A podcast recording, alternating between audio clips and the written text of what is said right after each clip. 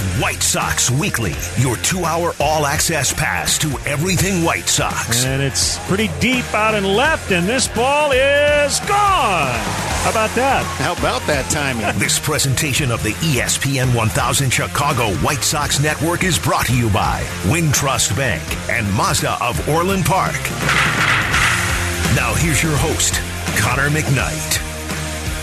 So, welcome into White Sox Weekly. Happy Saturday morning to you, the 26th of June. And from Guaranteed Rate Field, I'm Connor McKnight. We've got good news for you right off the top of things. At the very least, and right now, Roger Bossard and the ground crew have the tarp being rolled up out in left field. That's a good thing.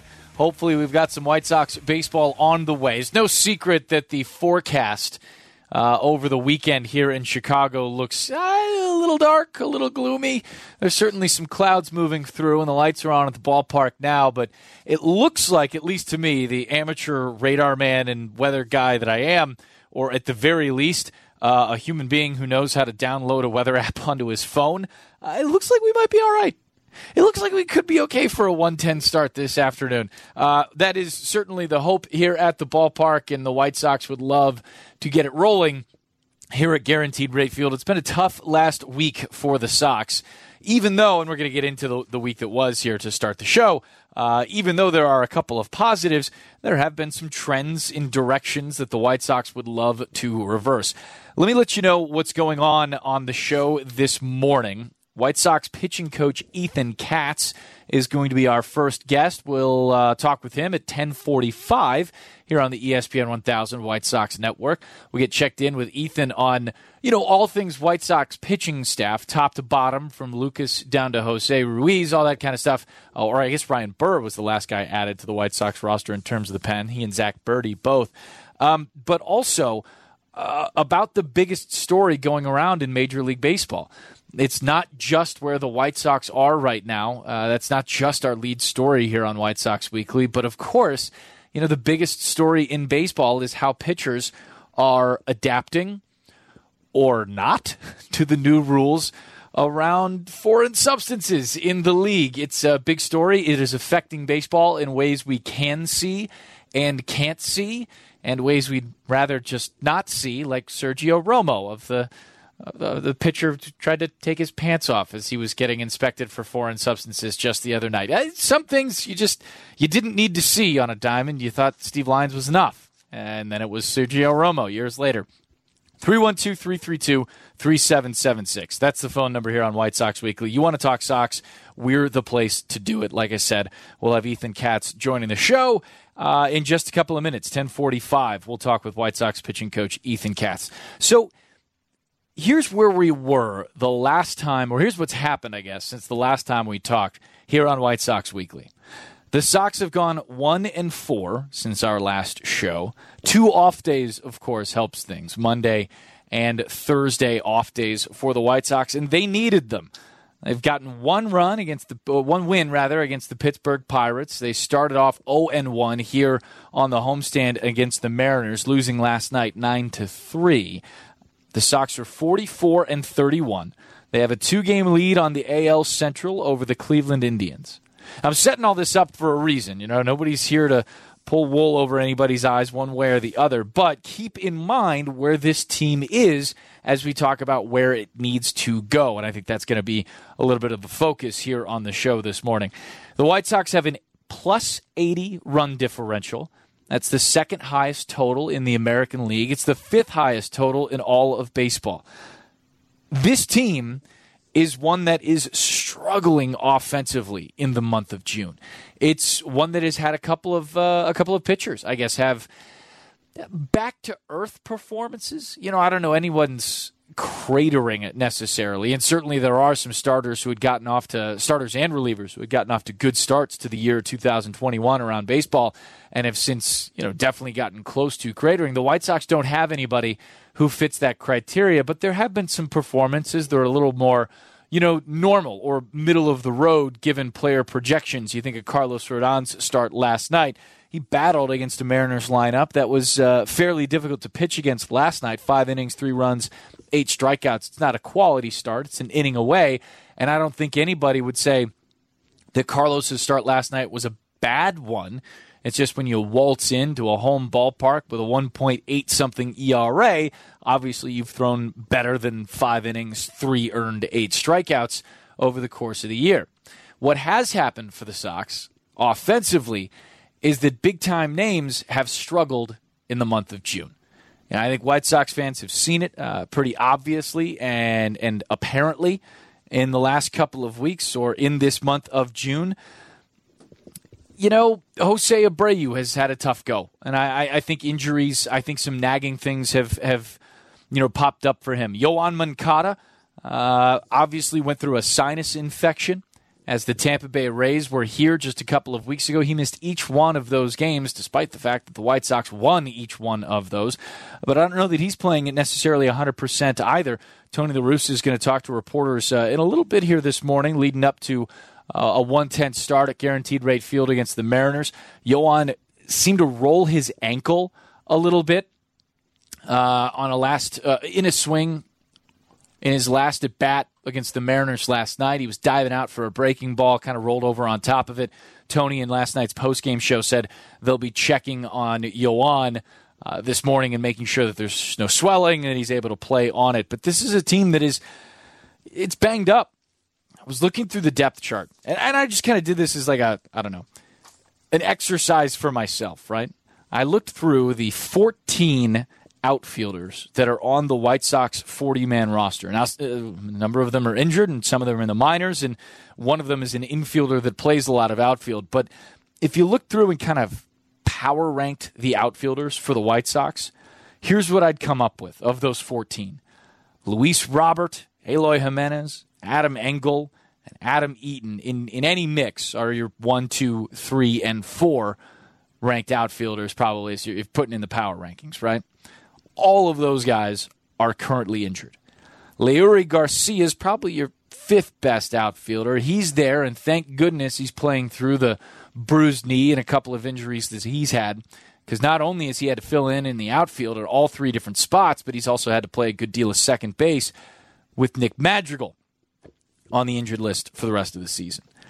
Billy Hamilton's probably your sixth best outfielder. He's injured right now with an oblique strain. Brian Goodwin, who you brought in uh, after he was let go by the Pirates, seven. Eight and nine, probably Andrew Vaughn and Jake Lamb. Danny Mendick, probably 10th. And Luis Gonzalez, who just got called up to fill in for Adam Engel, probably 11th. The White Sox have five of their top six outfielders out. That's a difficult place to be in any organization. And if you're doing that while, you know, some of the big guns like uh, Jose Abreu, and Tim Anderson are struggling a bit in this month, you're going to get some of the offensive performances, or I, I guess some of the offensive uh, draggers that you've seen over the last week and a half of baseball. They've also gone up against a really good Houston Astros team. I, I think, you know, you, you kind of saw some things laid out in that series against the Houston Astros and and I think it's helpful to remember that even though that series went 0 for 4 for the White Sox, the Sox walked in there, you know, kind of scuffling some and a little bit banged up. I, I just mean from individual performance wise. I know they went in with a couple of wins, um, but they faced a, a Houston Astros team that has had been rocketing up performance wise and record wise and has continued to do so. That's a really good offense, one that's going to put up a, a big fight regardless of who they're playing against.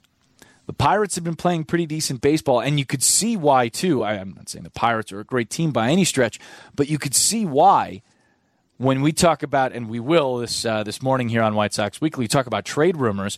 You could see why just about everybody in the top four, top five of their lineup are guys that teams would love to go pick up. They may not all of them be impact players, but guys like Adam Frazier and Bryan Reynolds, if the Pirates were to move them, could certainly help out a squad who wanted a little help on offense. So, all that said, you know, as the White Sox try and you know, essentially tread water here for a little while uh, until Jose Abreu, Yoan Moncada, Tim Anderson, guys like that get themselves back together and start you know, being the dudes that, that the White Sox know and trust that they will be, that, that them, they themselves know and trust that they will be, I, I think this month of June could be, you know, a little bit more of a, you know, the, the dog days of August. Maybe they've come a little bit early. Maybe it's not going to be just August. And I, I think this trade deadline, too, is it, it approaches a little more slowly than I know some fans would like. I, I think it's going to be something that can um, reinvigorate maybe a, a, clubhouse or a lineup, or maybe throw in an extra dynamic one way or the other. Remember, too, as big a story as any of that is going to be the potential return of, of any one of those two outfielders, Eloy Jimenez and Luis Robert, as they come back from their injuries, as they rehab those uh, and get into minor league assignments. That could be happening in the next couple of weeks for at least Eloy. I know the news on Luis Robert is, is still forthcoming. And we're not exactly sure where that's at yet. Uh, but those could be big additions to a team that could use a couple of bats, and the White Sox are certainly keeping that in mind as you look in any trade conversations. We'll hear from Ethan Katz when we come back. White Sox pitching coach is going to join us in just a couple of minutes here on White Sox Weekly. Want to let you know that the uh, the White Sox and Guaranteed Rate Field, everybody here at the ballpark is absolutely thrilled to have everyone back who can be here. They're back to 100% capacity at the ballpark. It was a packed crowd last night, well over 30,000.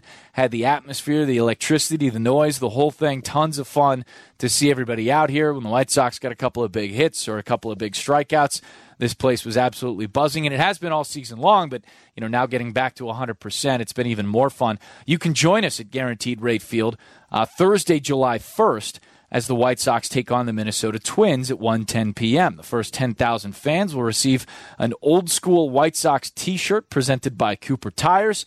Single game tickets are on sale now. Get yours at whitesox.com slash promos. We'll take a quick break, and when we come back, White Sox pitching coach Ethan Katz will be our guest. Don't go anywhere. You got White Sox Weekly on the ESPN 1000 White Sox Network.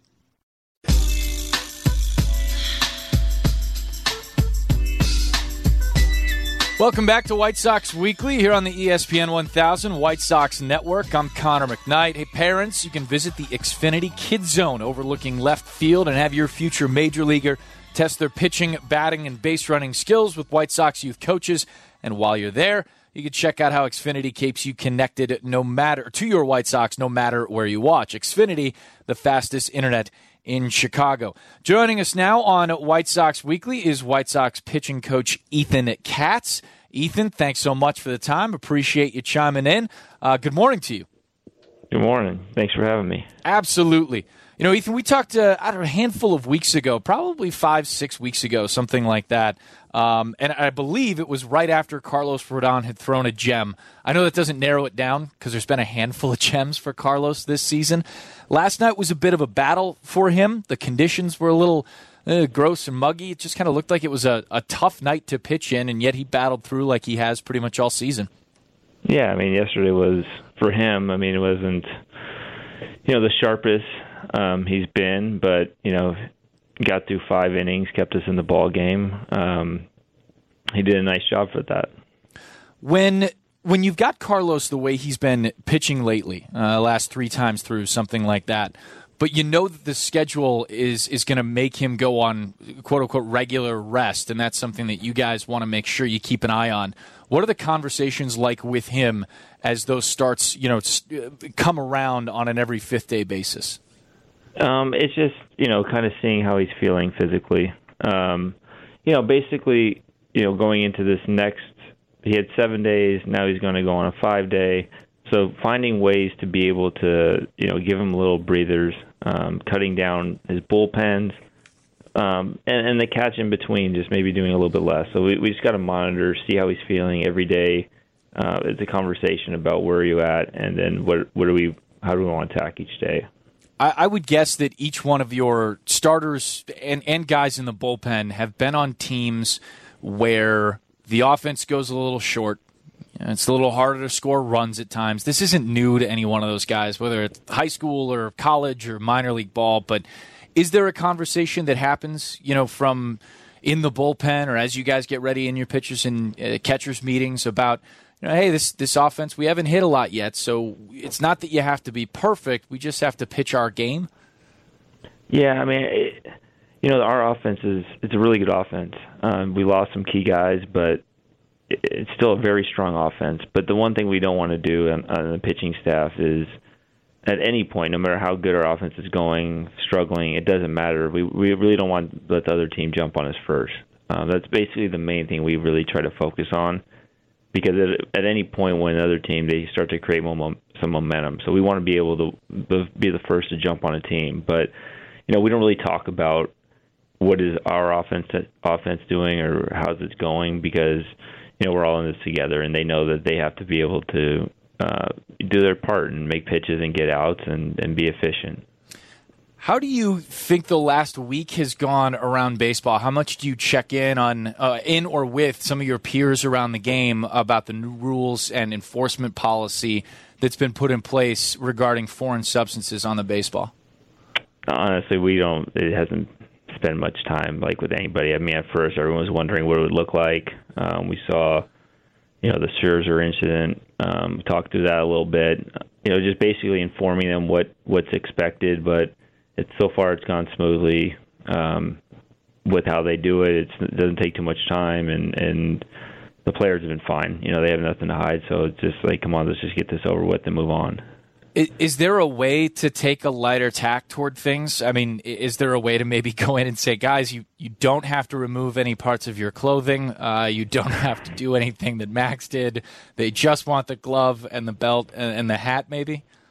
Yeah, I mean, I think I think every I think every player, um, you know, it, it's how it's all played out. It's kind of this is what we're going to do. There's a hard line and and I think guys are trying to adjust. I think some guys are a little bit more unhappy than others, and it's it's part of it. And you know, it's going to be interesting if you know other teams call it other teams and and how that plays out because that's going to really irritate other pitchers because the flow of the game and and trying to break up rhythm. But you know, for the most part, it's just it's our new norm, and everyone just has to adapt. Does it put any more pressure on a on a coaching staff if if you were to hypothetically see something down the line from another team, I mean, now that we're in an era where it's it's it's pretty hardcore the enforcement wise. I, I just wonder if you you did see something, if you should see something, do you want to bring that up to the umpire more than before? Um, possibly. Um, I get very entrenched with um, our sequencing and pitches and and what we're going to do the next inning. So I don't really at times I'll be able to watch our offense, but I'm I'm more locked in on preparing for the next inning. So I would let our other coaches kind of focus in on that more so than than myself because I'm I'm dealing with the, what's coming next and thinking about the process of who who who might come in the game and moves other team might make and stuff like that. Talking with White Sox pitching coach Ethan Katz here on White Sox Weekly.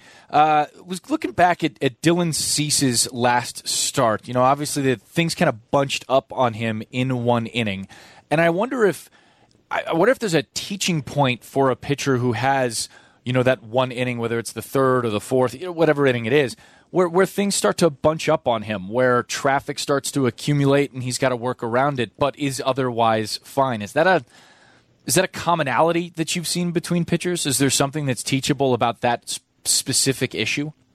Yeah, I mean, there's. I mean, I look at every game, every op- every time a guy has an opportunity to go out there and throw. There's there's always a, a teaching point um, or something that you can take away from it.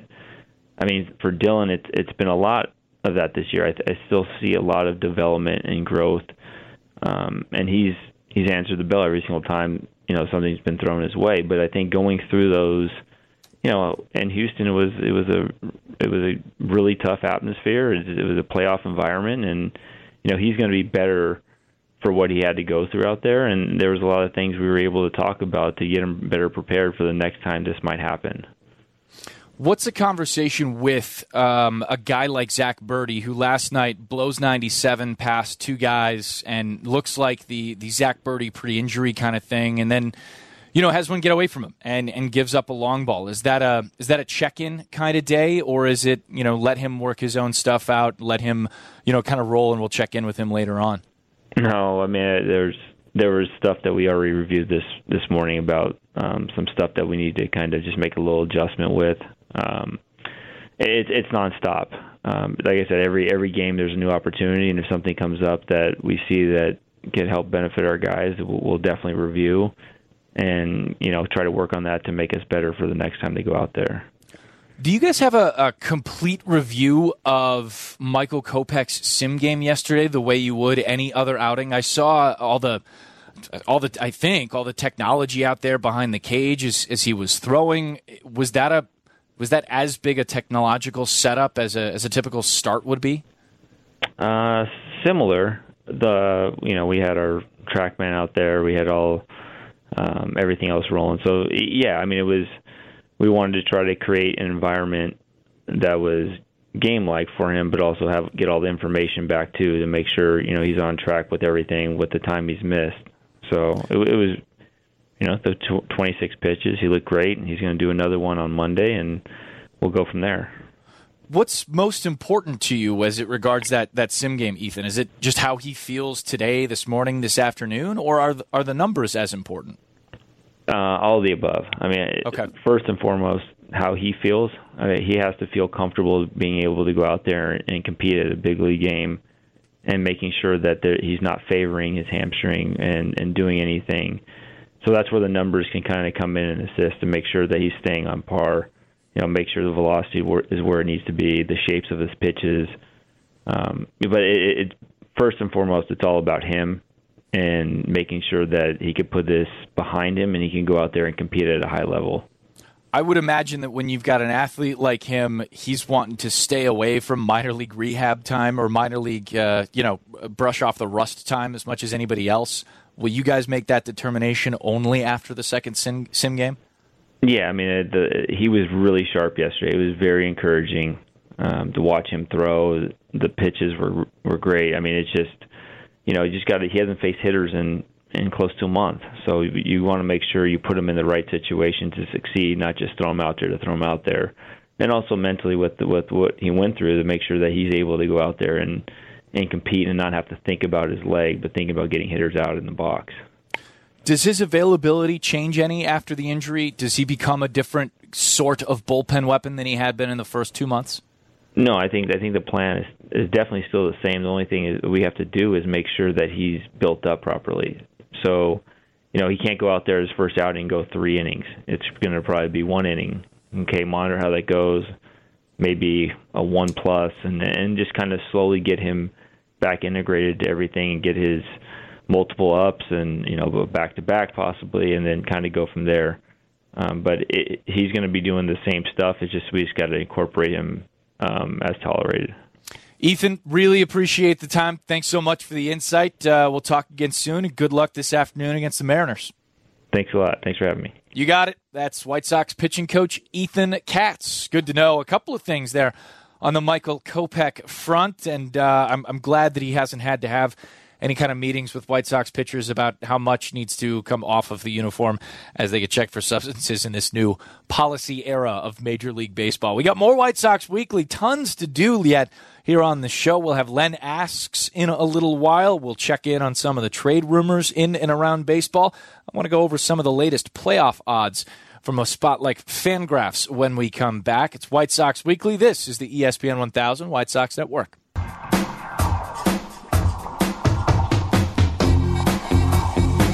Welcome back to White Sox Weekly here on the ESPN 1000 White Sox Network. You can spend your summer at the ballpark with Bleachers and Brews. You get one ticket and two beers starting at 25 bucks. You must be 21 and over with a valid ID. Bleachers and Brews is presented by Budweiser. To purchase tickets, visit whitesox.com slash brew. I'm Connor McKnight. White Sox and Mariners coming up a little bit later this afternoon. The hope is we can start on time. Yes, there's a little bit of rain in the forecast, but I was just uh, hearing from folk around the ballpark, and it does sound like we've we've got a, a good hope of starting on time. There's a window, as they say. There's always a window. Uh, White Sox, couple of pitchers getting loose and just moving around here out in left field this morning at Guaranteed Rate Field. Just got off the horn with uh, Ethan Katz. A couple of things I want to rehash from our interview with Ethan in just a little bit. So I asked White Sox pitching coach Ethan Katz about Michael Kopech's sim game yesterday. He echoed the sentiments of Tony La Russa, saying everything looked just really great. I mean, really, really good stuff from Kopech yesterday. That's uh, you know, it's not me saying it, although I did watch some of it. He did look like the same old Michael Kopech, but uh, it it looked like I guess the readings came out solid on the TrackMan they had set up. Uh, sounds like Kopech felt pretty good afterward. The plan is for Michael Kopech to throw another sim game on Monday. And assuming all of that goes well, a determination will be made on whether he'll go out to a minor league rehab assignment for uh, a couple of days, a couple of outings, a couple of ups and downs. Um, it's getting up and getting down. Not that he needs to go through ups and downs necessarily. Kopech also, uh, you know, I asked Ethan about this too. I, I kind of wanted to know whether because of the hamstring issue that had popped up for him and is you know starting to really clear up here as he threw the sim game yesterday. Kopech had been the most versatile guy in the White Sox pitching infrastructure. You know, I, I, didn't want to call him either a starter or a reliever here because he's done both. It's been important that he's done both. And when you really think about the, you know, the weather that came through in the White Sox schedule in the first two months of the season, there were a bunch of double headers. Michael Kopech started a handful, and if not for that kind of versatility, things would have you know, just roster moves would have had to look so much different for the White Sox there, but Kopech was able to step up and handle a couple of those. I asked Ethan whether or not he's able to be, uh, Kopech is, the same kind of guy, the same kind of um, versatile pitcher for the Sox going forward. And he said, yeah, that is the expectation. Now, it's not going to happen all at once when Kopech comes back to the roster. Uh, the first outing will probably be an inning. And then there will be a couple of days where they wait, reevaluate, and make sure and start to stretch him out a little bit more in game play. And I think it's worth noting here that, you know, that the sim game will be, it's good quality work, and he'll throw another on Monday. Uh, but there's nothing like facing live hitters. There's nothing like facing guys who are looking to take swings that hurt the baseball.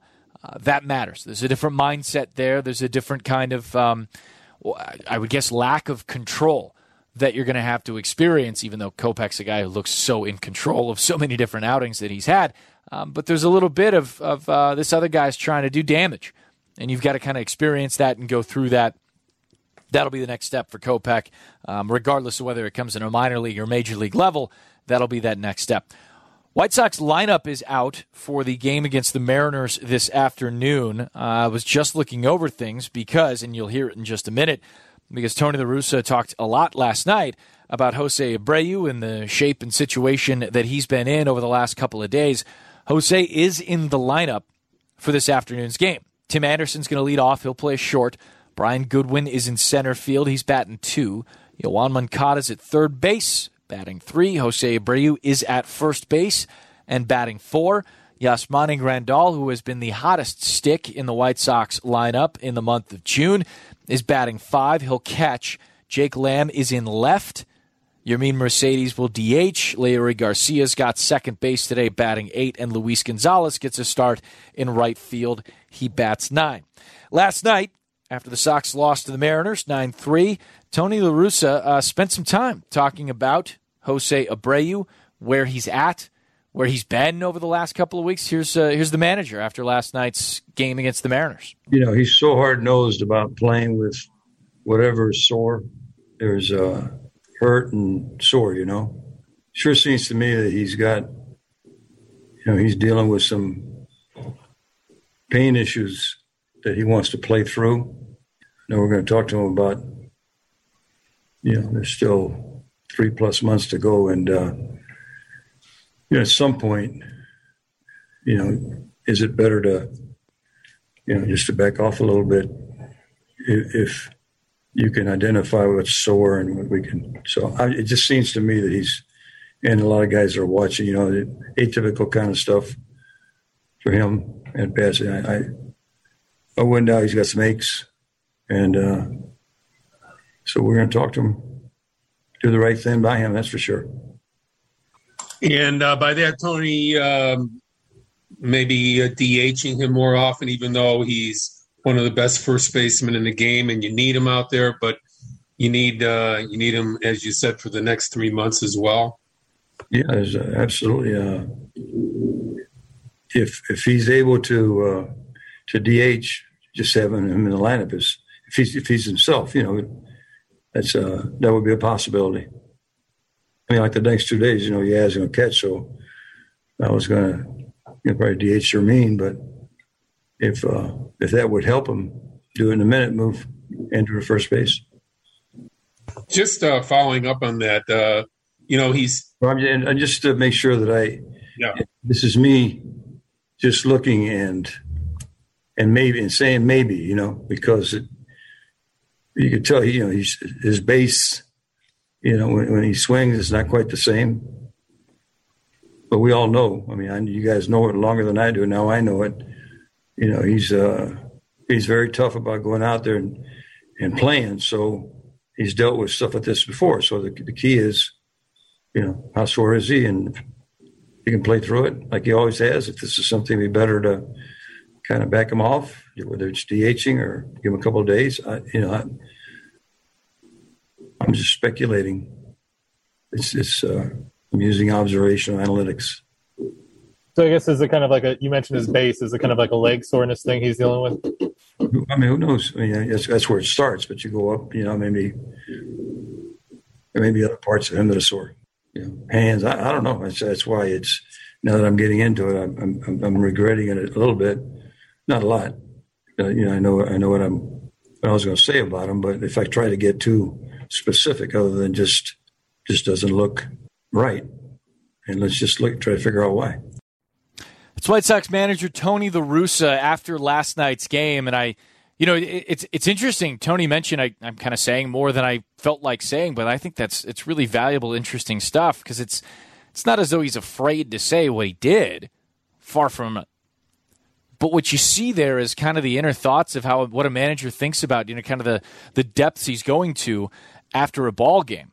Uh, Jose Abreu's in the lineup today and playing first base. He said this morning, Tony did, that while Abreu's sore, he's not hurt. That's the key. That's very different. And Yoan Moncada is going to play at third base today as well. He rolled the ankle just a little bit in last night's loss. He took a, a swing on a breaking ball that was away and kind of you know folded over on that ankle. Done that before. It's it's not fun. Uh, but in that same at bat, he rolled in a two RBI single out to right field, so he was none the worse for wear there. Training staff came out, took a look at him at first base for a little while. He stayed in the game. He's starting today's game at third base and batting three as well. Uh, back to the, you know, Tony talking about Jose Abreu here. I, I think it's valuable to know you know, he said, I'm just speculating here. And obviously, his speculation is well informed and matters a lot more than anybody else's on this team. He's, he's the skipper. But it's valuable, I think, to kind of know what he goes through after a game when he's thinking about the care and protection of his players. You know, would he love to DH Jose Abreu a couple of times more often? Yeah, it kind of sounds like that's not a terrible idea from his perspective right now. It's difficult, though, to take a bat like that out of the lineup and get him a full day, especially uh, as the White Sox are looking for runs. Abreu's a guy who, we've all seen it before, can click it on. Uh, the month of August and September for Jose, historically speaking, has been very very good. July's also been good to him. And, and really, you know, over the course of his career, June, July ha- has been pretty good to him, too. That's not a real surprise. I mean, the guy's been a darn good ball player for a long time. You put together months like that, and that earns you things like, oh, I don't know, the 2020 AL MVP, you know, that kind of stuff. Um, but Jose's been a guy, historically speaking, who takes four or five weeks to really get himself going, get himself comfortable in the box, and you know, good weather helps hitting as well, um, and the flight of the ball and everything like that. But this lineup, you know, as it sits right now, as I'm you know literally looking at it for today's game, you know, it needs Yoan and it needs Jose. Thankfully, Yasmani Grandal has had a great roll over the last couple of weeks, and you know, I think twofold, two things uh, about the. Um, I don't know, reemergence, I guess, of Yasmani Grandal as a force behind the plate, he'd gotten off to to such a strange start. And I guess in a real way, the season that he's having is still strange, right? It's a 175 batting average and a 385 on base percentage so far this season. That split of, of over 200 points between average and on base percentage is wild. I mean, it really is absolutely wild especially when you consider that the batting average below 200 at 175 is where it is. He has, so far on this year, Yasmani Grandal, 28 hits. 12 of them are home runs. That's wild. That's absolutely crazy. Grandal has been so big for this White Sox offense in a lot of different ways. The on uh, the OPS for him at 804 uh, is not a career high, but you know he's posted numbers in the 848 range, in the 816 range, uh, 773 for the White Sox in 2020, his first year here on the South Side. You can see the kind of piece that that he'll be in this lineup when all things are moving around. And the unfortunate part and this really is just you know it's it's it's nobody's fault, but with Grandal being a catcher, when he walks, it's a little bit more difficult to bring him in from the bases, right? I mean, you, you need extra base hits to bring in a guy that's on second with his speed, perhaps, instead of just a single to score him from second base at times. Um, that's a good problem to have because you need a guy on base in order to score one. I mean, home runs, obviously, but you know, still the guy on base, you hit the home run, he brings him in. That's two instead of one. I we know how that works. The on base percentage is key. It's it's been clutch here at times, and he's come up with some big hits in big situations too. Uh, I think Len and DJ gave Yasmani Grandal the Player of the Game award in uh, two games of that Astros sweep or the sweep at the hands of the Astros, and he got it again in one of the games against the Pirates too with the three-run pinch hit homer. 312-332-3776. That's the phone number here on White Sox Weekly. When we come back, I mentioned I wanted to take a look at the Fangraphs playoff odds. We've got Len asks as well. You know the drill on Saturday. Instead of you getting to ask a question to either Len Casper or Darrin Jackson on our broadcast this afternoon. Len is going to ask you a question. I've not heard it yet. We'll answer it together when we come back. It's White Sox Weekly on the ESPN 1000 White Sox Network.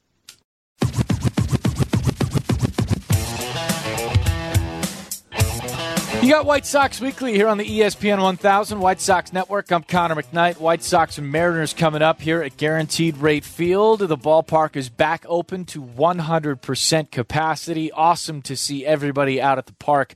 Last night, I'm just kind of scrolling through White Sox Twitter right now, and it looks like there are a lot of you around the ballpark hanging out and getting ready for today's game. Great to see you all. Hope you have us on ESPN 1000 White Sox Network at the car, just kind of as you're hanging out and getting ready to come on in.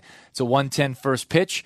Looks like we've got a window. The White Sox are expecting to start on time against the M's this afternoon. Lance Lynn gets the start for the Sox, and it's Logan Gilbert on the hill for the Mariners. Jose Abreu and Yoan Moncada both at third base and first, of course, their usual positions are in the lineup for the White Sox today. There was a lot of conversation from Tony La Russa. We just played a little bit of it on the uh, on the show before the break about whether Jose or Yoan will be able to go today. Looks like they both are because they're both in the lineup. We uh, we play Len Asks on Saturdays for White Sox Weekly. It's a chance for Len Casper to ask you a question. I, I've not heard what this is. I like to play along with 312 332 3776 is the phone number if you've got an answer.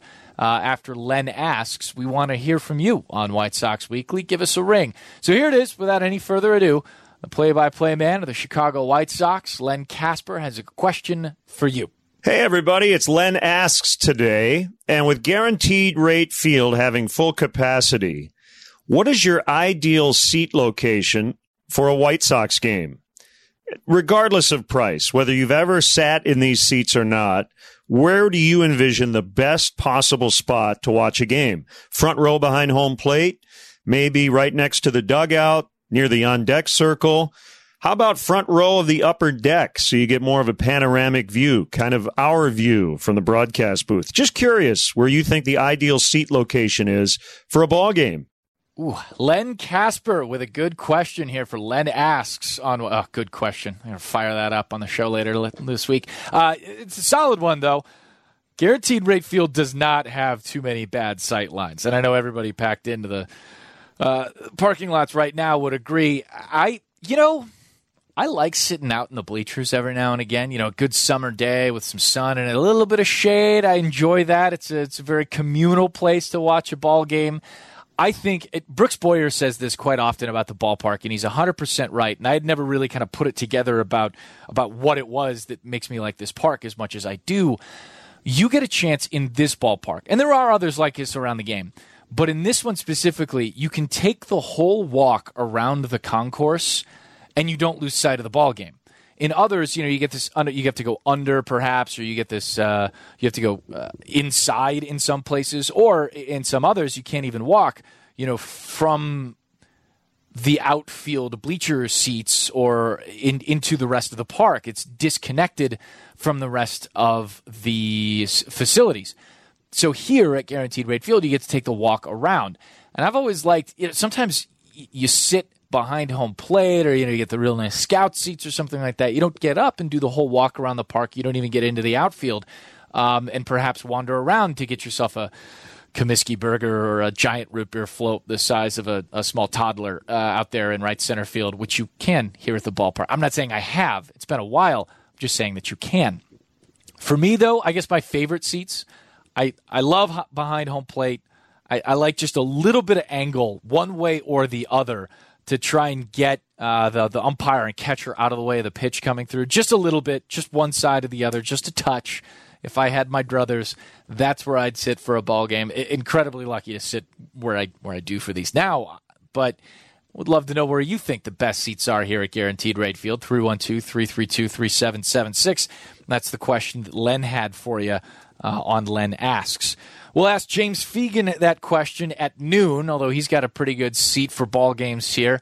He's going to join us uh, at noon, get his perspective on the White Sox. He, of course, the athletic beat writer for the White Sox. Uh, Tony La Russa spoke with reporters earlier today. Uh, bulk of the conversation centering around Jose and Yoan getting back into the lineup, uh, getting back, being in the lineup today after a couple nicks and bruises for both ball players. Uh, mentioned, I, I wanted to look through the, the playoff odds, or at least share them with you if you haven't seen them lately.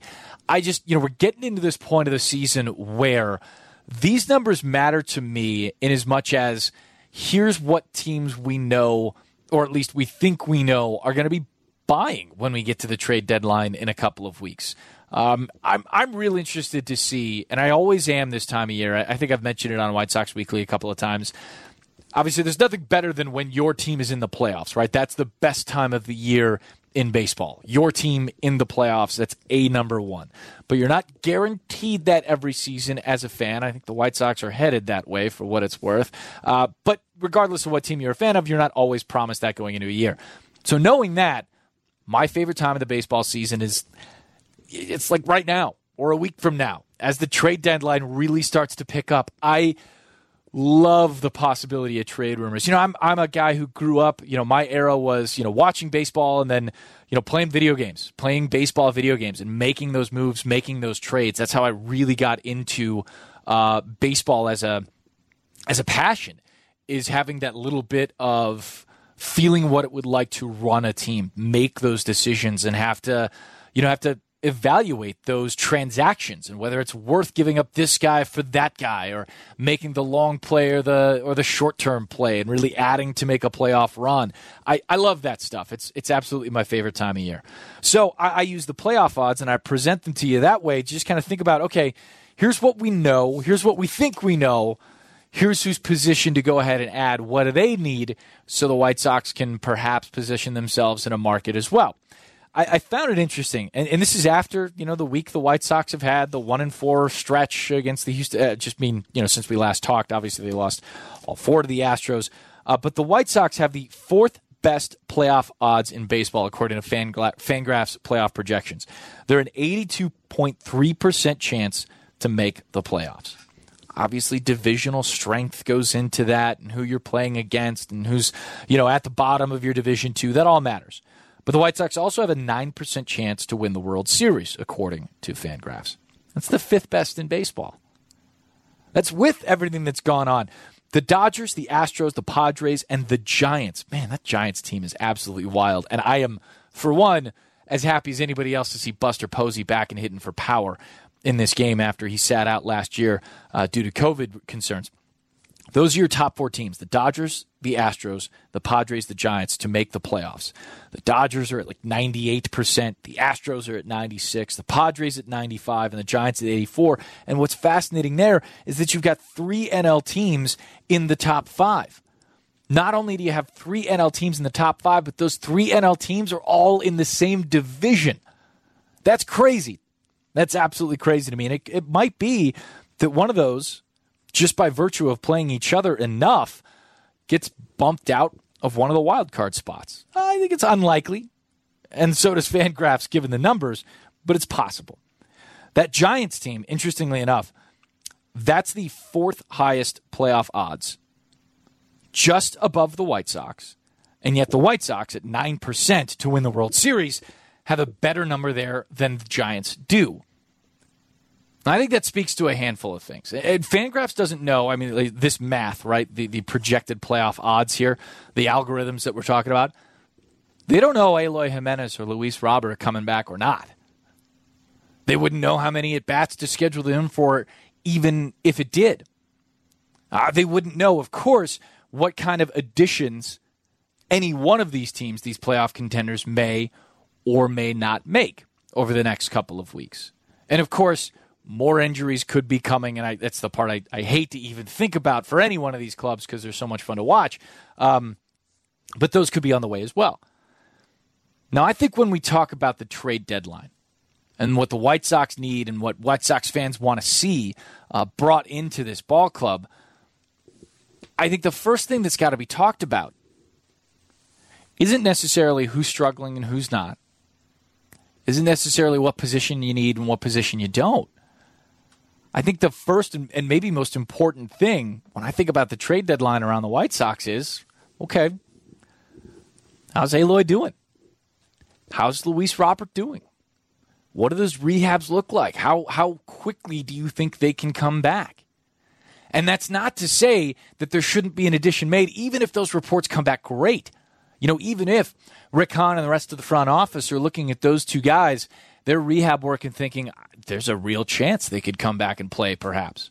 There's a real chance that we could get them back for maybe even a meaningful run of baseball leading up to the playoffs. Maybe we could get them for a, a couple of weeks before things get really tight and before we're starting to talk about what your playoff matchup could be. Oh, that'd be fantastic. That'd be the best case scenario. And in that best case scenario, you may get them back but may not know exactly how well they're able to play, how much, how close to their you know typical production line they're able to put up. I think those are the things you you really have to think about. And the White Sox are are in a you know kind of a, a good problem to have situation, knowing that they've got those two talented guys, perhaps able to come back, and that'd be a great thing to do. That'd be a great thing to add to the roster. But it's also something that you know, maybe makes just adding anybody you want. Um, it makes you think about it just once or twice. It makes you have to evaluate a couple of extra variables when it comes to the trading deadline. Want to know the th- sorts of things you're thinking? The White Sox get closer and closer, and rumors uh, grow bigger and bigger about what players could be headed where and who the White Sox may be interested in. 312 332 3776. That's the phone number. We'll focus on potential additions when we come back. We might even play Who Do You Want the White Sox to Add? We've got some rules for that. I'll lay them out when we come back. It's White Sox Weekly on the ESPN 1000 White Sox Network.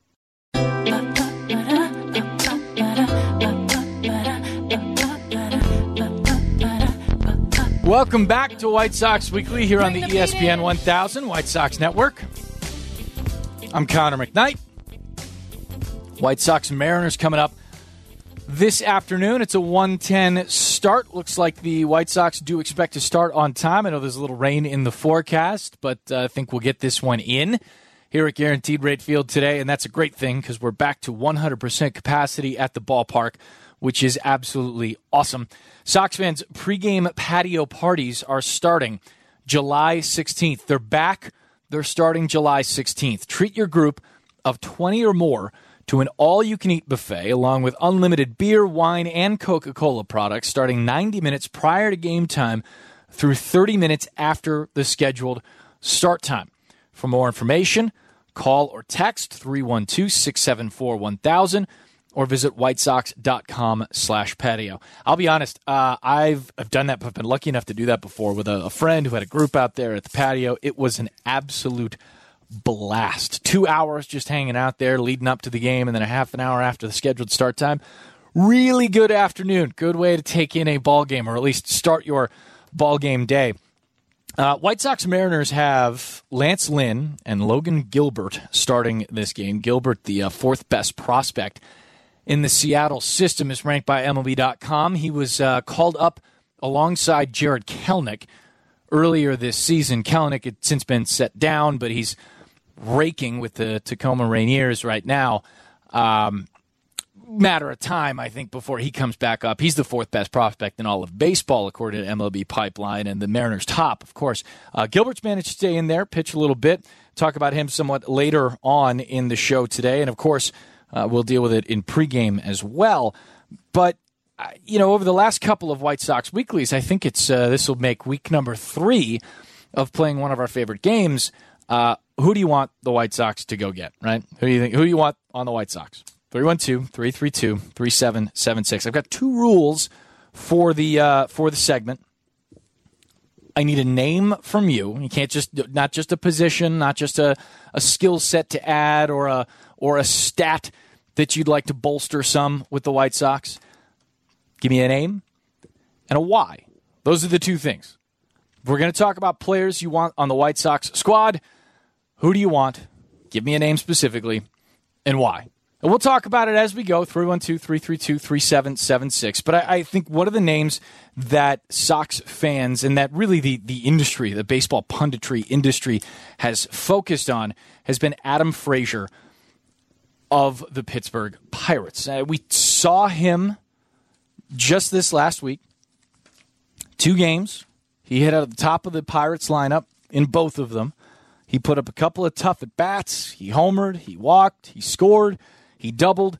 Those are the kind of things that Frazier can do for you. And I think he's been the most interesting, well, maybe the most talked about potential trade target for the White Sox for a bunch of reasons. And I think one is maybe maybe the biggest one it's not just what he can do at the plate for you, but it's also his own positional versatility. The fact that he can play second base and a little bit of outfield matters to me and maybe matters to a lot of people most.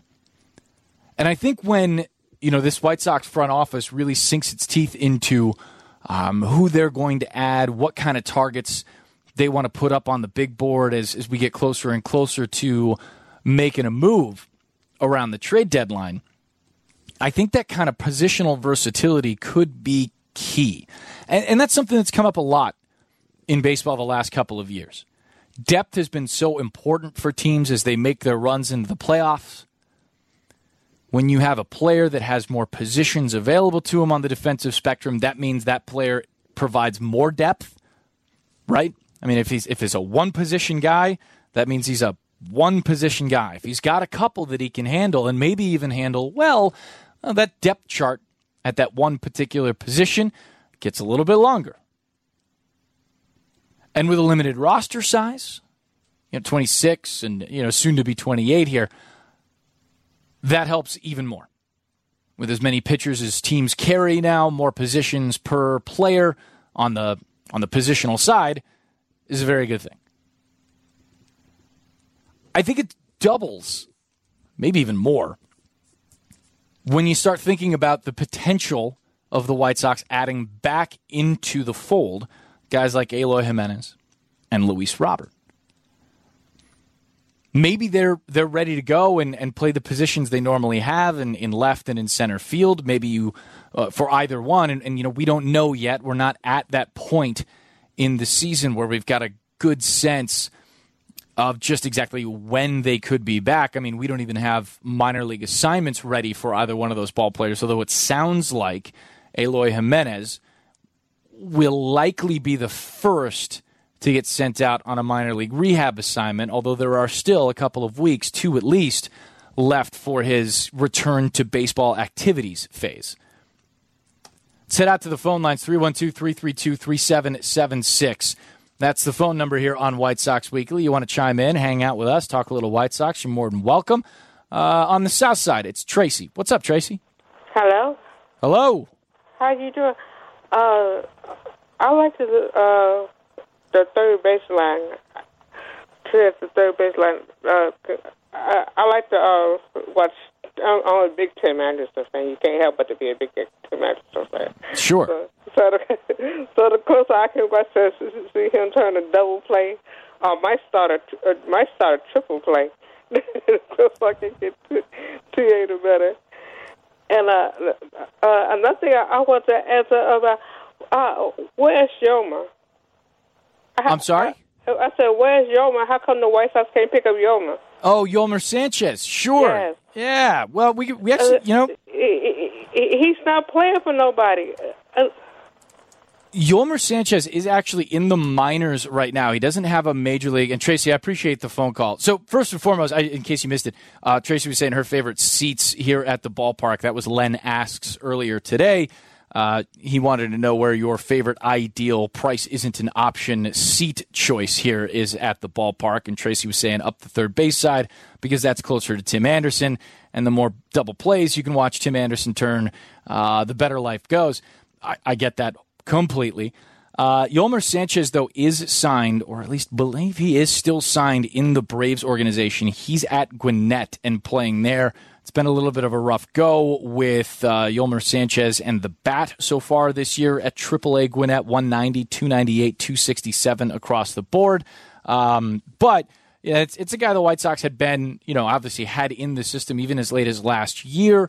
I- I would expect that if a player like that, you know, a, a guy who's had some major league time and maybe gets DFA'd from a franchise or taken off the 40 man some other way and, you know, is playing a little bit of the, the tweener role, a guy that had come up to the big leagues but mostly spent some time in AAA. If there was a guy like that that they could add to make sense and, and made sense, they probably would. That's exactly what happened with Brian Goodwin just a couple of weeks ago.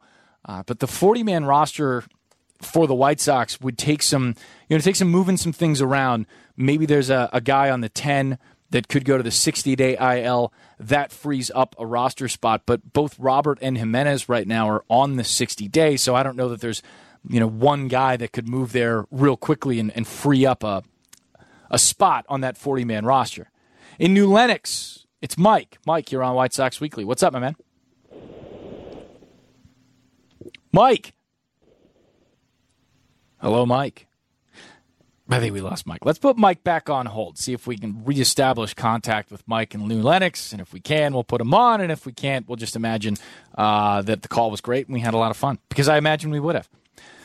We were talking a little bit uh, about the trade opportunities and options, uh, things that are out there for the White Sox, and, and it's been, you know, it's it. The month of June has been an offensive struggle for the Sox, and I, I think it's I think it's fairly evident as to why. You know, you've got some of the big bats who have, are going through a, a, bit of a June swoon here in Jose Abreu and Yoan Moncada, and even to a certain degree Tim Anderson. We'll hear from Tim Anderson on what the team's been through in just a little bit, but I think our producer uh, Tyler Aki says Mike is actually right. Mike, let's uh, let's try and bring you back on White Sox Weekly. What's up, Mike? Hey, how you doing? Hanging in there, man. I think they should get Kris Bryant. Okay, how come? They they he could play the outfield. He could play third base. Move Moncada to second base in a pinch. So let me ask and you, this, Mike. And you stick it to the Cubs. And you stick it to the Cubs fans and Cap. Uh, well, listen, everybody loves sticking it to Cap. That's a blast. Uh, you do that once a week. You get to sell, make yourself a happy month. Uh, but Mike, let me ask you this: I like the idea of adding Kris Bryant as much as the next guy, but the question is around him or any other big time and pending free agent is are you, Mike, as a Sox fan, willing to give up some big time names in order to bring in a player that may or may not be a White Sox in the year 2022 or forward? No, I'm not willing to give up anybody, but I think the Cubs, when they take a dive here, they're going to be giving them up for pennies on a dollar because they're not going to get anything at the end of the year. Yeah, a rental. Yeah, but they're not going to do pennies on the dollar. I mean, it's it's not going to be just guys you've never heard of for Kris Bryant. They're not going to do that either. Nor nor would really any team. Appreciate the phone call, Mike. Nor would really any squad for a for a player of that name and value. I mean, if if it comes down to that, and it's a tough situation to be in, But if I'm a team that's got a player that good and a pending free agent, and I, I'm not ready to make a deal, I'm not ready to move at this point in his career and at this point in my team's window, I'm hanging on. I'm not I'm not spinning him off for you know a couple of minor league lottery tickets that are 22 and playing double A ball or anything like that. That's not good enough and I'd rather just hang on and see what happens. I know that's not a great position either, but I guess I just bring it up to say there isn't a situation where a front office is going to say, "You know what? We tried our best. We failed miserably." You know the Homer Simpson quote. So we'll just give up. There's just the, the front offices aren't comprised of, of people that make decisions that way. Nobody's going to say, well, we've put in seven years, hard work trying to put this team together the way we have. We've got this terrific ball player who's coming up on free agency. We'll just give him up.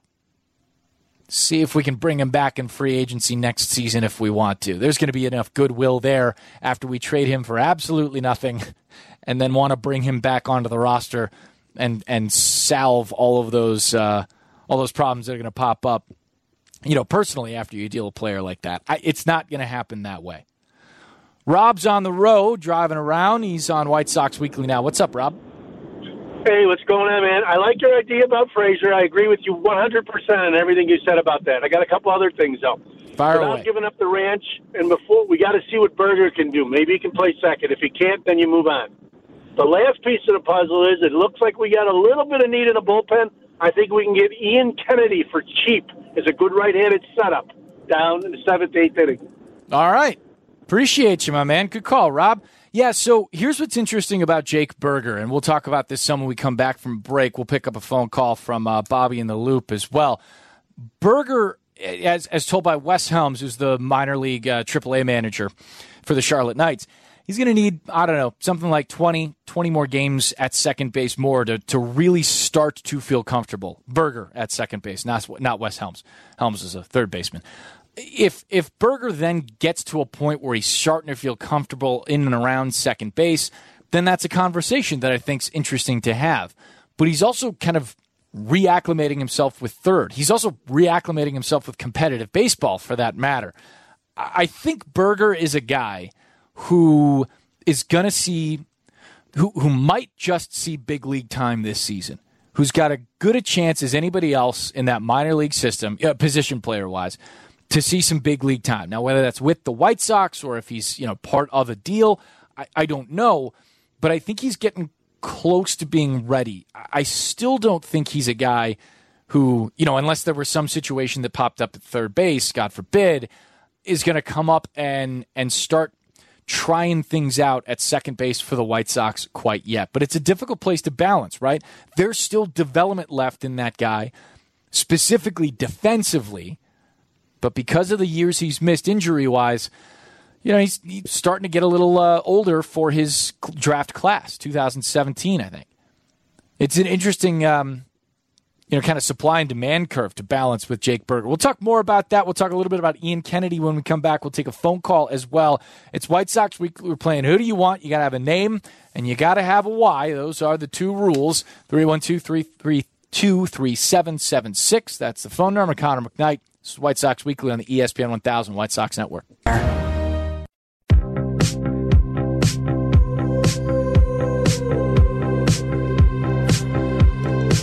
It's White Sox Weekly here on the ESPN 1000 White Sox Network. I'm Connor McKnight.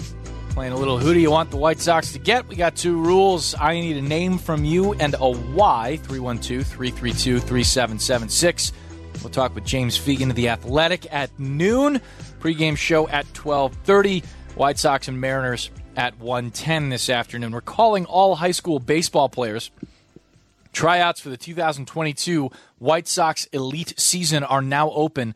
This is your chance to join the White Sox family and learn from some of the best high school travel coaches in the Midwest.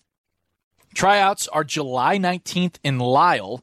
To learn more, visit whitesox.com slash play. Had a couple of phone calls ready to roll as we went to break, so we'll uh, pick those up now. Uh, Bobby in the loop. What's up, my man? Bobby.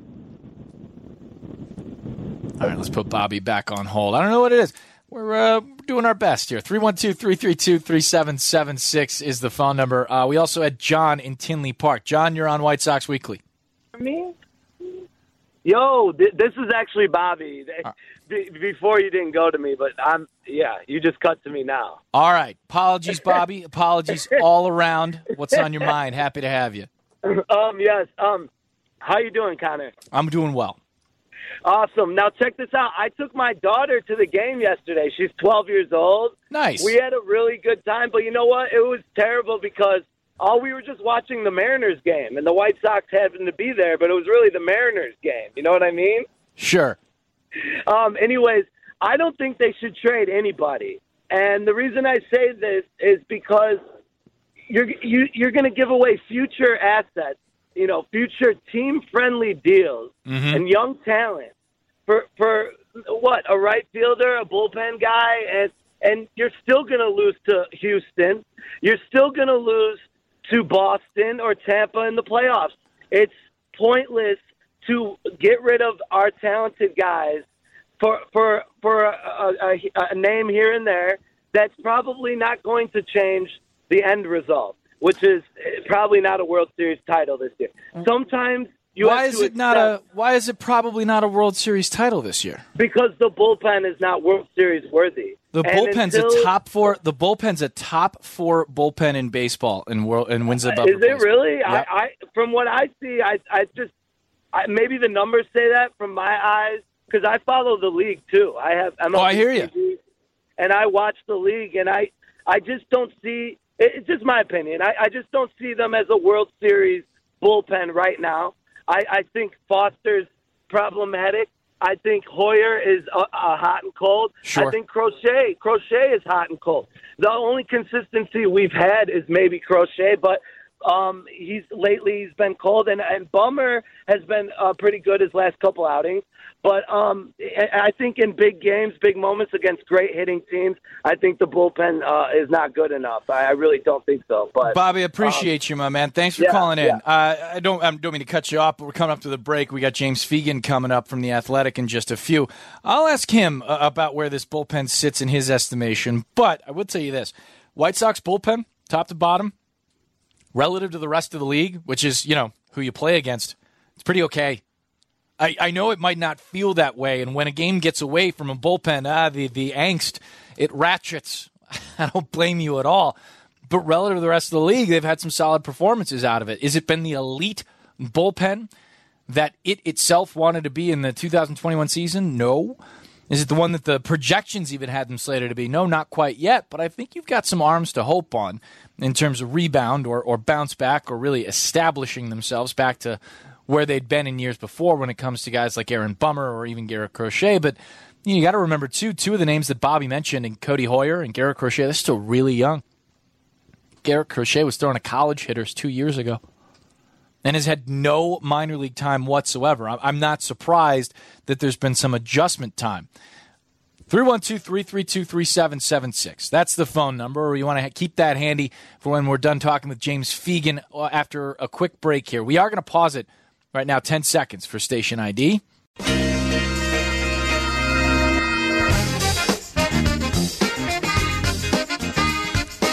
It's White Sox Weekly here on the ESPN 1000 White Sox Network. I'm Connor McKnight. Pre-game show coming up at 12:30. First pitch scheduled for 110 here at Guaranteed Rate Field between the Mariners and your White Sox. James Fegan of the Athletic is our guest this afternoon on White Sox Weekly. You can follow him on Twitter at James Fegan. He's a wonderful human being, and he covers the White Sox pretty darn well. Hi, James. Thanks for hanging out with us today.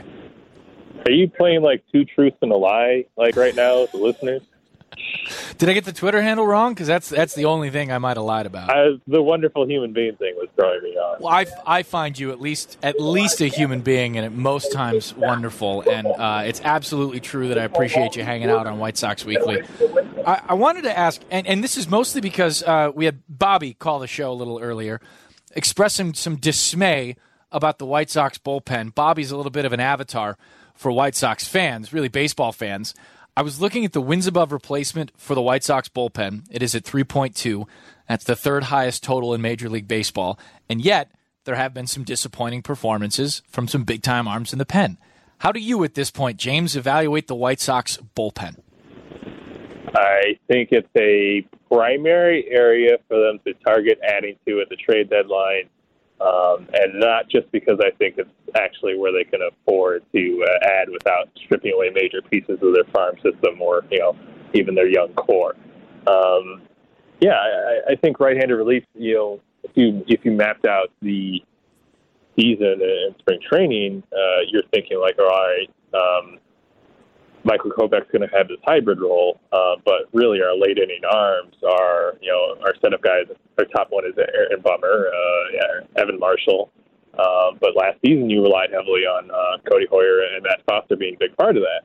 I think, um, and, and talking to him about it since he made a mechanical change in mid-May, that you know Evan Marshall's been you know pretty reliable, and and certainly not at a point where they're not trusting Aaron Bummer with the eighth inning, even though there's been you know blips uh, here and there, uh, and he, he dealt with control problems in the first month. But I would say right now, um, you know, Foster's kind of uh, been working a low leverage work and, and, and kind of continued to struggle of recent. And you know, everybody raised on Codi Heuer and stuff, and I still uh, like him a lot long term. It, it's kind of hard to deny that the results have been kind of inconsistent. So um, as far as like yes, the overall value of the bullpen kind of reflects the talent, and it also reflects the great season that you know Liam Hendriks is having.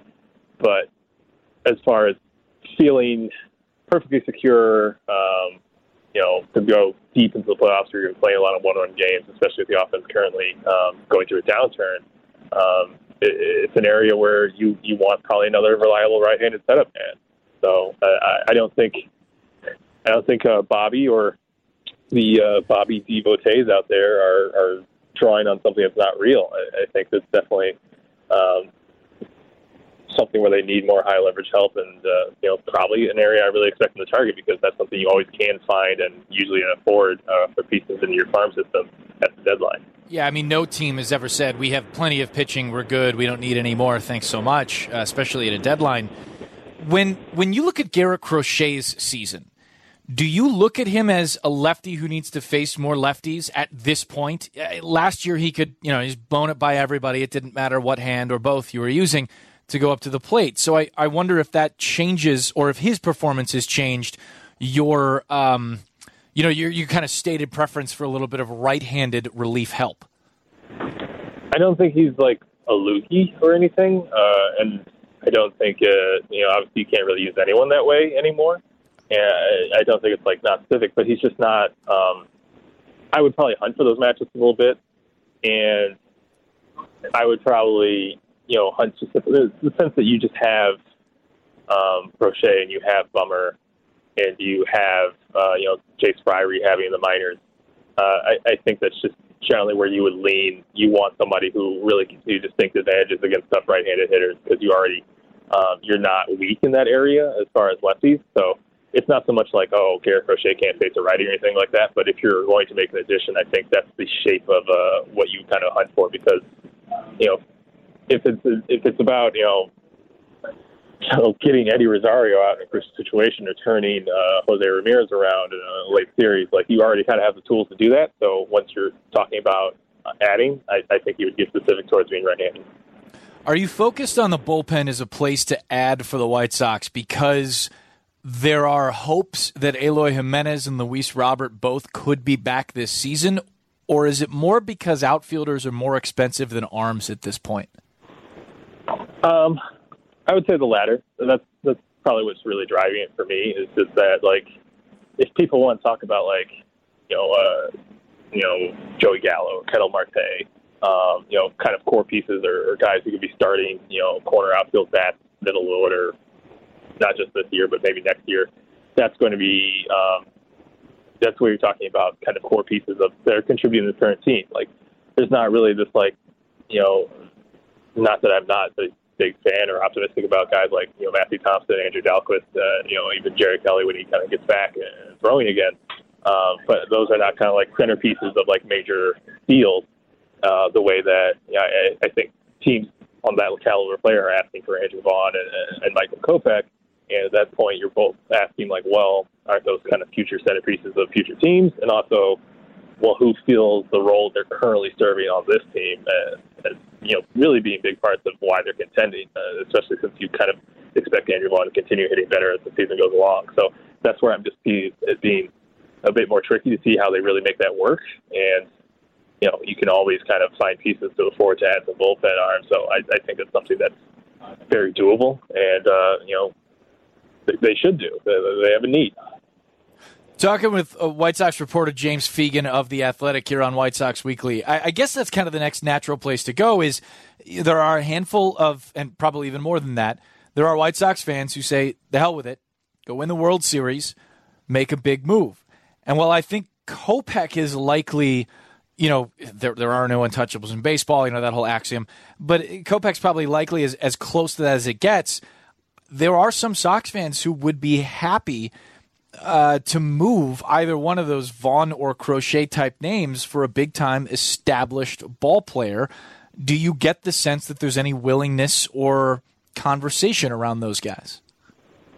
Um, not intensely. Like I, I guess, like I feel like um, for all of those, I, I would probably feel like they're kind of dealing them at low value in the sense of like Crochet is like, uh, you know, has not been quite what he was last year, and you know, velocity ticked down a little bit. You know, Michael Kopech, you're obviously, I mean, for him, he's almost like a cost saving measure in terms of next year. They expect him to slide into a rotation spot and you know not cost the free agency prices that you're talking about, Lance Lynn or Carlos Rodon, uh, necessarily costing. So that's um, you know part of keeping the core together or whatever budget that they're given. I think Kopech's a big part of that, and I think Vaughn's a really big part of that, as opposed to like you know replacing him with another corner bat on the market or something like that. So that's where it gets hard for me. It's maybe I could see more movement in Crochet where it's a little bit uncertain what he's going to be going forward, if he's going to really, you know, shift towards the rotation like they talked about, or, uh, you know, if some of the view about the feasibility of that has gone down, maybe it makes more sense to, to move that. But I, I think those guys are a big part of what they might think makes this team sustainable going forward. In addition to the fact that you're stripping away what their current role is, like you know, having Michael Kopech just kind of dominate every like you know doubleheader was uh, a really big part of why they're very effective at run prevention for the first few months. And you know when we're talking about them adding right-handed relief or you know adding length in bullpen games, you know you just think about game three. If you had Michael Kopech uh, from the playoffs last year able to like, eat three or four innings in the middle there, that that changes the whole picture. So I, I I really don't think you can minimize just how big they are of this current team. On top of you know the fact that they're probably saving the team a lot of money uh, on the free agency going forward. James, when you uh, take an eye, put an eye on Yasmani Grandal's slash line of 175, 385, and 419, how do you put it in perspective for yourself and for your readers? I think it's the most gorgeous thing I've ever seen. I mean, um, I do too. It's beautiful. I I view it as kind of like pre and post June, I guess, a little bit. Like the the first part of the season is essentially Grandal doing something extremely bizarre, but like very admirable to counter the effects of the the spring knee injury. That you know, if whenever he talked, he kind of gave a pretty strong hint was going to be eliminating him. And I, I don't know if it was like the first night after he hit like two homers or something like that, but we kind of asked him about it, and he's like, "Yeah, I'm able to plant and leverage and shift my weight on that thing again, and now I'm I'm swinging the way it is." So you have like a couple months of him just kind of taking walks and turning like the strike zone discipline to max because he was just not swinging, he's not as aggressive because he didn't feel quite as good, you know, shifting his balance, and now you have him looking like Yasmani Grandal, you know, if anything, as maybe as good and productive as we've seen him in a White Sox uniform because that, that knee is really feeling good. And, you know, this is probably more the hitter we expect going forward. You know, obviously with some more cold streaks mixed in because, you know, that's what happens in baseball. But um, I just view the first couple of months as like this was a really interesting way this guy adapted and probably a way that no one else in the league could really adapt to uh, having this sort of uh, injury. The fact that he made himself productive is just, just kind of crazy. I was reading around in a couple of different, uh, you know, smart spots in baseball, places like the Athletic and BP, and we're all looking at the spin rates drop precipitously around the game. Uh, the sticky stuff has been banned. Pants have been removed from pitchers. It, everything has been checked. It's it's been a thing. How do you how do you see this going forward? Are, are there more revolutions to be lost on guys' fastballs all around baseball? Um. I guess it remains to be seen. I mean, uh, maybe we haven't even seen at this point a full rotation of uh, of guys uh, really go through their first starts and what adjustments they're going to do. But um, I, I think it's going to vary. Um, you know, right now the crackdown is aimed towards guys who are using like heavy duty stuff that's just boosting their their fastballs from um, just truly unexceptional or maybe not even like good enough to get to the majors towards like being plus. But we're going to see a lot of guys with the kind of universal ban on any substance who have been using, you know, kind of lower stuff or, or stuff like sunscreen for stability or, giving themselves a little bit, dropping in ways that are noticeable or ways that stick out from their previous record, but doesn't necessarily completely change who they are as pitchers. And um, it's it's kind of weird to cover it because you know these are guys who are basically performing on what was the accepted landscape, and now uh, things are changing on them. And yeah, they're adjusting to the rules, but um, are they going to be looked at uh, as their previous work was illegitimate, um, or is they going to be seen as you know they were cheating when it was just how how how is it cheating when you know this is a rule that's just literally never enforced? Um, so I think everyone's kind of in favor of curb bringing in the the most prominent bad actors or, or people who are just completely like blatant about it. But uh, we're basically seeing everybody kind of curb to this level that maybe no one was really operating on, or, or very few guys are really operating on. And yeah, I, I think we're watching really closely in the next couple of months about like you know who becomes a different pitcher, who maybe works just a little bit differently, but is still ultimately effective. I think you know ultimately these guys are, are here because they're highly talented, so we'll probably see some guys make minor adjustments or you know become a bit more diverse in their your pitch usage and a way to adjust. But uh, yeah, it, it's really interesting. I, I, I guess my rambling nature here just shows there's not like one easy answer about how things are going to go. Well, it's it's interesting because the answer kind of led us to where where we were headed here. I wanted to ask if you were in charge of the situation, in charge of this particular call in baseball, not the whole league, but would you have started this enforced policy before the season, when the league did, at the All Star break, or, or after the season, or or some other format, I guess? Um, I would have started, you know, in the off season. You know, have the whole spring training be about briefing people about the rules and how it's going to be enforced, and um, you know how, how it's going to be put in place, and you know even prepare your training as much as you can with this in mind.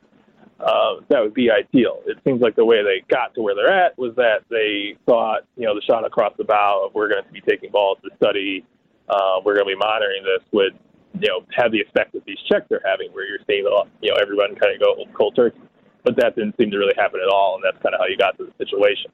But if we're talking about what would be ideal, you know, not just like giving people an offseason to prepare, but you know, doing what players are telling you they're, you know, identifying some of the root causes that lead people here. Like players tell you that the ball isn't tacky, but that you know the ball in Japan is. Why don't we do that? You know, that'd be something to look into and develop. So uh, players tell you we need a something, we need some sort of substance beyond rosin, which doesn't work in cold weather, it doesn't work when there's not perspiration. You know, that's reason to dive into a universal substance of some kind that's not performance enhancing that you know people can can find. Like the fact that they haven't kind of done the, the work to address what kind of drove people here in the first place, I think is what really feels like fly by night to players is that this is being like plopped on. Like the idea that like players didn't respond sufficiently to you know, the monitoring or the, the studies being checked, like, yeah, that's legitimate. That's a legitimate critique. They had to respond to do something because obviously offense has been just, you know, putrid all year. No hitters are piling up. And you, you get why they kind of reacted the way they reacted. But um, the root causes are still just not being addressed. James, appreciate you as always. Love reading your stuff. And uh, you can follow him on Twitter at James Fegan um, on Twitter. I've said Twitter a lot here in this interview, and I regret the frequency of it, but you should follow James. Thanks, man. All right. Thanks for having me. You got it. James Fegan of The Athletic. Go follow him on that website where you tweet 140 characters or so. White Sox and Mariners coming up in a little bit. I, I think, you know, some of the things James said uh, about where we're at as a, as a game, as an enforcement policy when it comes to the sticky stuff is right on. You know, the, the timing of this policy and the enforcement of it, the way it's caused – you know, just a whole kind of man, just ringing around baseball, and especially when it comes to the you know the, the public displays of uh, disapproval uh, about the emplacement of this policy, the when of this policy are, are pretty wild to have watched, especially when we're talking about some of the, you know, the brightest stars of the game, like Max Scherzer, uh, just doing what he did the first time, second time, third time getting checked while he was against the Phillies. It's some crazy stuff. Did we need to go through it all? No, maybe not. Could it have been in place a little bit better? Yeah, absolutely. Is the policy necessary? I think it may have been. Think it absolutely may have been. We'll talk more about the White Sox and a little bit, here a little bit rather, from Tim Anderson when we come back. I'm Connor McKnight. It's White Sox Weekly on the ESPN 1000 White Sox Network.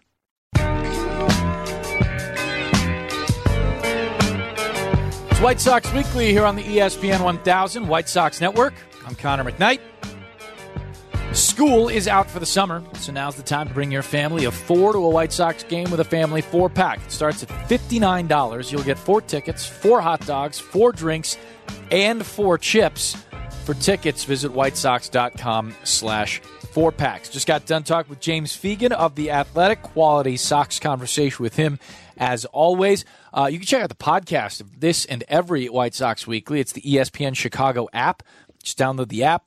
All of our podcasts are available. Just scroll down to the White Sox Weekly page. You can listen to every show, every interview, every second of White Sox Weekly uh, from here until eternity on the ESPN Chicago app. It's awesome.